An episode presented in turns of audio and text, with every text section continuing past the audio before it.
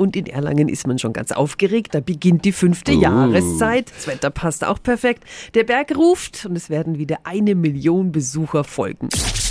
365 Dinge, die Sie in Franken erleben müssen. Ich war gestern Richtung Fränkische unterwegs auf der Autobahn, bin an Erlangen vorbei und schwupp, du siehst es schon von weitem, das Riesenrad am Berg.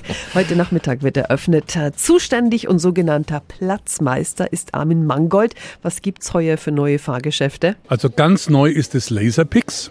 Das ist eine interaktive Indoor-Achterbahn, wo man die gegeneinander Ringe mit Laserpistolen schießen kann, um dann auch zu sehen, ist man besser als sein Freund, ist man besser als seine Freundin. Und ich habe gesehen, dass das in Nürnberg den Leuten riesen Spaß gemacht hat. Das stimmt. Das kann ich bestätigen. Es macht allen Spaß. Der Berg macht allen Spaß. Wir schauen natürlich immer, dass wir alle Bereiche bedienen können, dass der Großvater und die Großmutter mit ihren Enkeln fahren können, dass aber auch Vater und Mutter einfach Spaß haben können. Also wir versuchen für alle Lebensbereiche, Fahrgeschäfte und ähm, große und kleine Attraktionen auf den Berg zu stellen. Pünktlich um 17 Uhr wird heute Nachmittag Erlangens Oberbürgermeister Florian Janik traditionell das erste Fassbier anstechen und er hat einen besonderen Wunsch. Welchen? An der Bergkirchweih wünschen wir uns alle gutes Wetter, aber einmal, da wünsche ich mir auch so richtig Regen, weil der Berg ruft nicht nur, der Berg riecht auch ein bisschen und so zwischendurch einmal ein erfrischender Regenguss,